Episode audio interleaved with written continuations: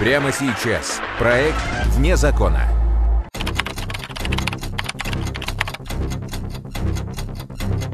Садистские расправы над молодыми девушками в Брянске. Отчленили голову посредством пилы. Издевательства, изнасилования и жестокие убийства.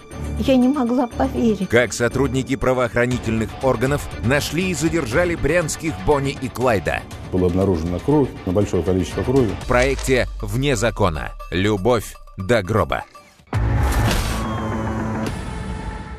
11 марта 2001 года на пустыре в пойме Десны в Володарском районе города Брянска трое маленьких детей играли в прятки и неожиданно увидели торчащие из листьев голые ноги. Мальчишки испугались, побежали домой и вместе с родителями немедленно отправились сообщить о жуткой находке в ближайшее отделение милиции. Вскоре на пустырь приехала оперативная группа Володарского РОВД и раскопала обнаженный труп молодой девушки. В ходе осмотра места происшествия было установлено, что труп обезглавлен. Можно было сделать вывод, что труп туда доставили. На месте отсутствовали следы борьбы и не было крови. Во время масштабной экспедиции по поиску улик и головы убитой девушки всю пойму реки Десны прочесывали не только полицейские.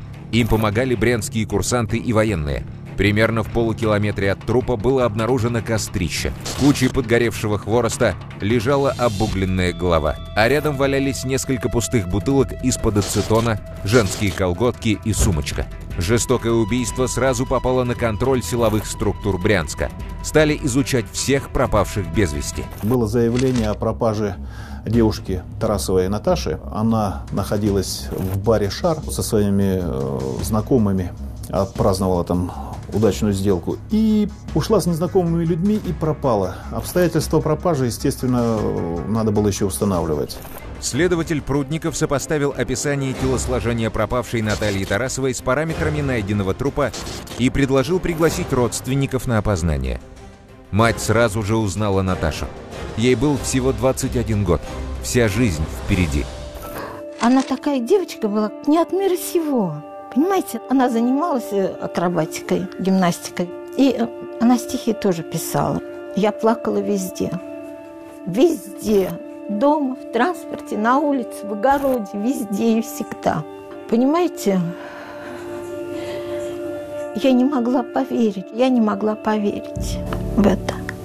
Также внимание следователей привлек случай, который произошел за месяц до исчезновения Натальи Тарасовой в соседнем, Бежецком районе города Брянска.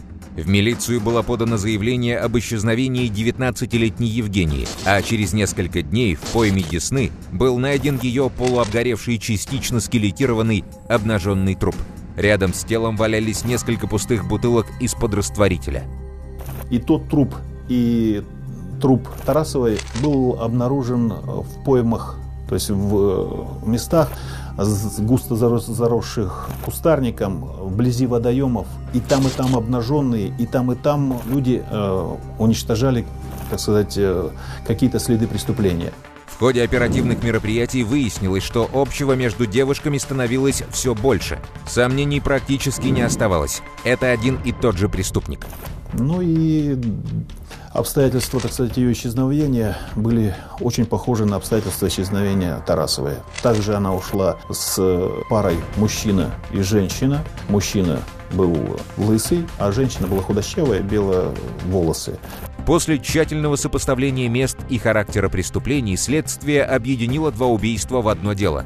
Эта местность, причем эта местность еще чем хороша а, для преступника, тем, что во время половодья она заполняется водой. И следы преступления, они уничтожаются не только зверьми, птицами, но и водой. Когда начинается подъем воды, вся эта местность затапливается. И буквально где-то 18 марта Десна поднялась, и если бы не обнаружили труп э, Тарасовой 11 марта, скорее всего бы его несло. Криминалисты успели изучить места преступлений до половодья и собрали максимум улик. Группа патологоанатомов в это время проводила детальный осмотр найденных трупов. Из анализа проведенных экспертиз, как у первой и второй жертвы, было установлено, что они были задушены. Соответственно, также была получена информация о том, что э, обе потерпевшие перед смертью вступали в половую связь.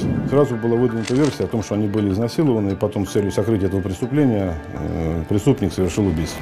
В расследованиях изнасилований и жестоких убийств оперативники в первую очередь проверяют на причастность людей, уже отбывавших срок за подобные преступления – выдвигались стандартные версии и отрабатывались как э, люди, которые психически ненормальные на сексуальной почве, э, совершили это преступление.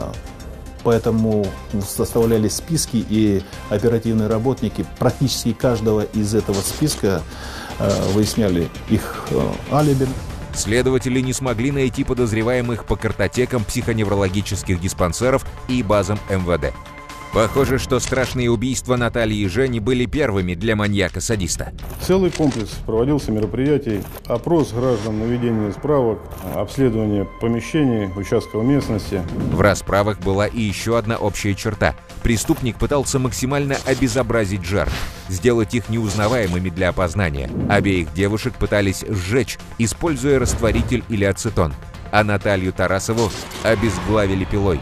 Значит, в ходе проведения мероприятия большой акцент внимания был уделен торговым точкам, которые занимаются э, продажей растворителя, соответственно, и пил. В ходе проверки одной из таких э, точек, это магазин, который расположен в Володарском районе города Брянска, было установлено, что незадолго до обнаружения первого тела и второго тела в магазин приходила девушка, очень опрятная, блондинка в красном пальто, которая приобретала пилу и приобретала бутылки с растворителем. Следователи обратили внимание на то, что стройная блондинка уже фигурировала в рассказах посетителей кафе «Шар», после посещения которого пропала Наталья Тарасова. Свидетели отмечали, что в тот вечер, 2 марта 2001 года, Наташа сначала выпивала за одним столом с лысым мужчиной и его светловолосой спутницей, а затем они все вместе ушли из кафе. Ирония судьбы, что в это время как раз пришел э, парень Тарасовой, с которым они расстались. И вот она начала в отместку ему, так как он пришел с девушкой, флиртовать. Все, так сказать, ее сослуживицы это видели. В начале 2001 года в Брянске при схожих обстоятельствах пропали две молодые девушки. Обе были найдены жестоко убитыми и частично сожженными на пустыре в пойме реки Десны. По словам свидетелей, они уходили из кафе с незнакомыми мужчиной и женщиной. Одна из постоянных посетительниц ресторана, работница сферы интимных услуг, рассказала, что видела, как 8 февраля ее коллега Женя ушла в компании двух мужчин и блондинки. Свидетельница назвала имя блондинки – Анна, и номер школы, в которой они когда-то вместе учились. Значит, оперативники начали в этой школе, в этих школах проверять списки учащихся. Там было установлено временные рамки, когда они учились. Им повезло, они установили и список, и даже нашли фотографии э, учащихся. Свидетельница по выпускной школьной фотографии опознала Анну.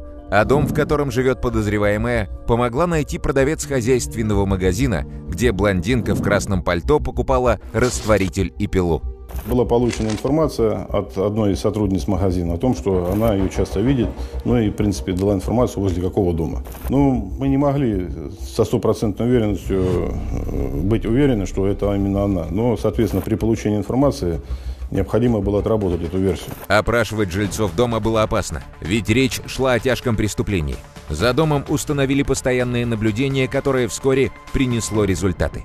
Было установлено, что в одном из домов, недалеко находящихся от Волдарского рынка, проживает девушка, по приметам схожа с нашей... Ей оказалась Анна Стрибежева. Из материалов уголовного дела. Анна Стрибежева, 30 лет, родилась под Куйбышевым, воспитывает несовершеннолетнего сына. Мать Анны была алкоголичкой, а отец в детстве пытался зарубить девочку топором. В юности девушку изнасиловали сразу трое мужчин.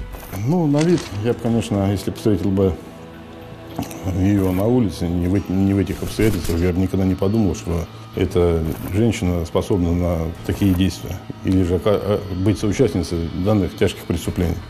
Знакомые Анны Стрибежевой отмечали также в свидетельских показаниях, что у девушки почти не было близких друзей. Она Девчонка высокая, красивая, блондинка, любила красивую жизнь, так скажем какие-нибудь рестораны, кафе, а я с двумя детьми там еще маленькими, куда. Она мне все пыталась вытащить, один раз уже вытащила от своих кастрюль куда-то, пыталась провести по трем местам. Ну так вот. В общем, ну как, ну смеялись, э, общались. Совершенно вообще человек нормальный и без всяких отклонений вообще. С хорошим чувством юмора, понимала все. Вот. Жестокости мне никогда не замечала.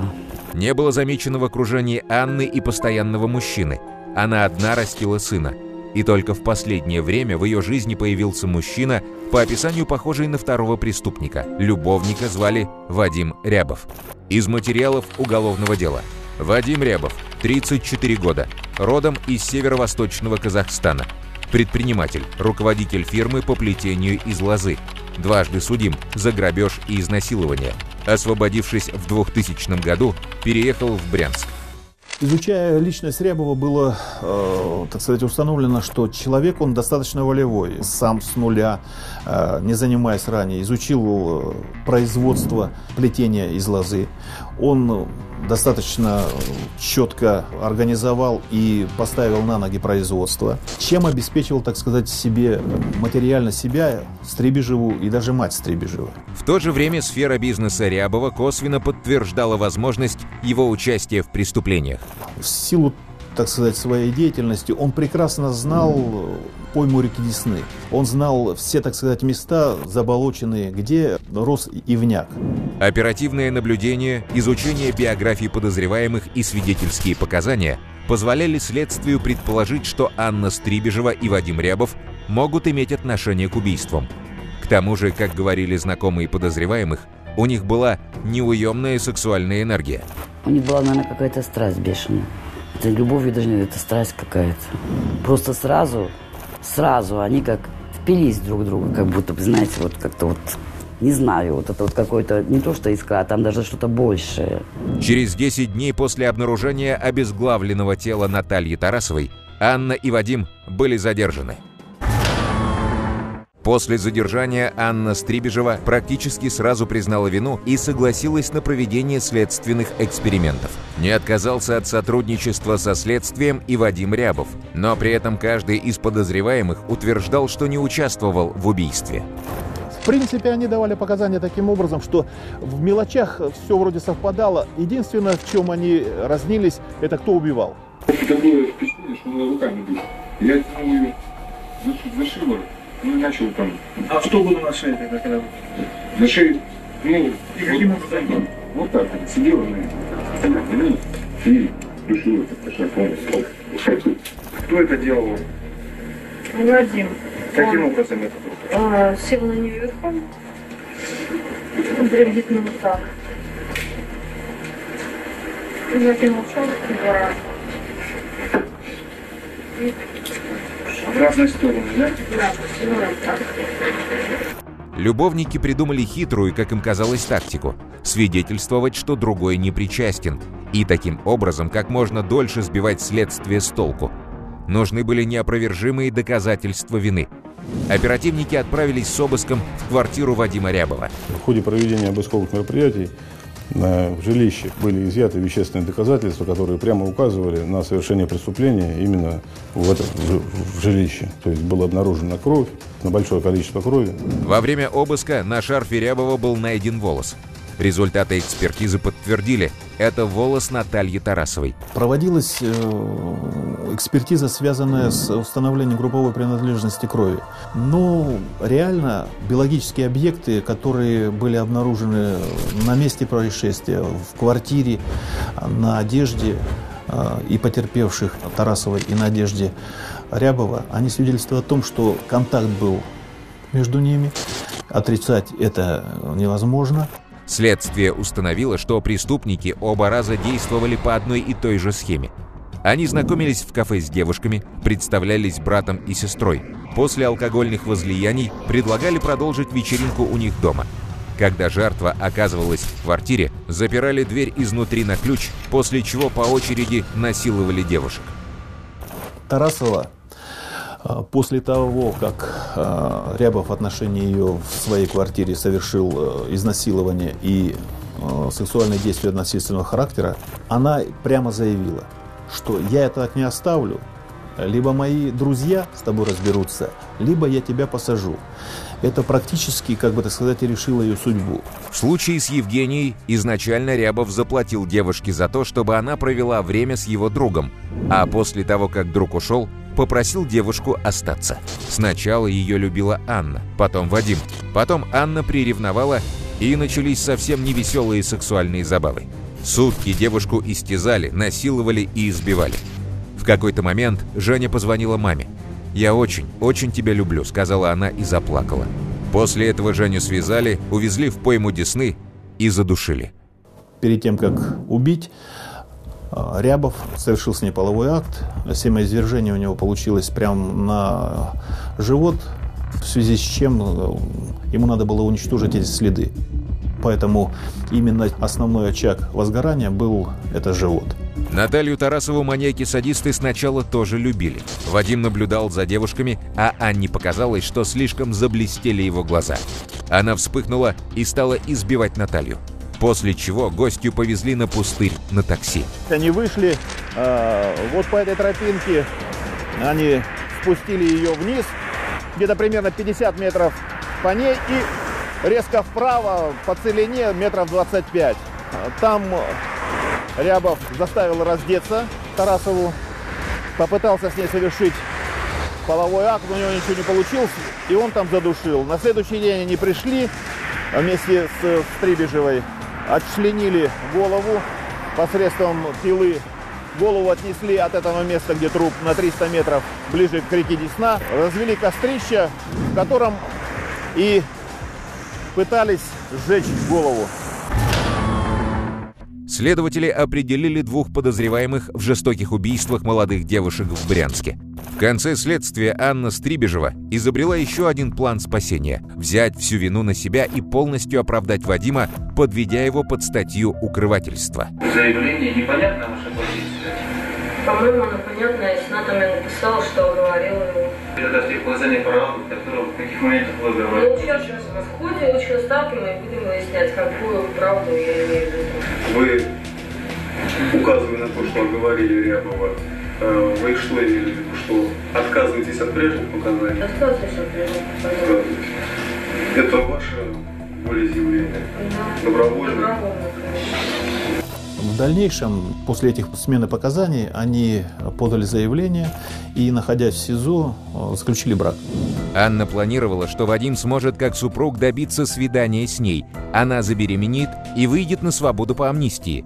Была перехвачена записка Стребежева, в которой она говорила, что я возьму все на себя, потому что я безумно люблю э, Рябова. Вот, он будет обеспечивать меня, моего сына, и поддерживать, пока я буду сидеть в тюрьме. Действительно, она впоследствии поменяла полностью в корне свои показания, сказала, что убивала она.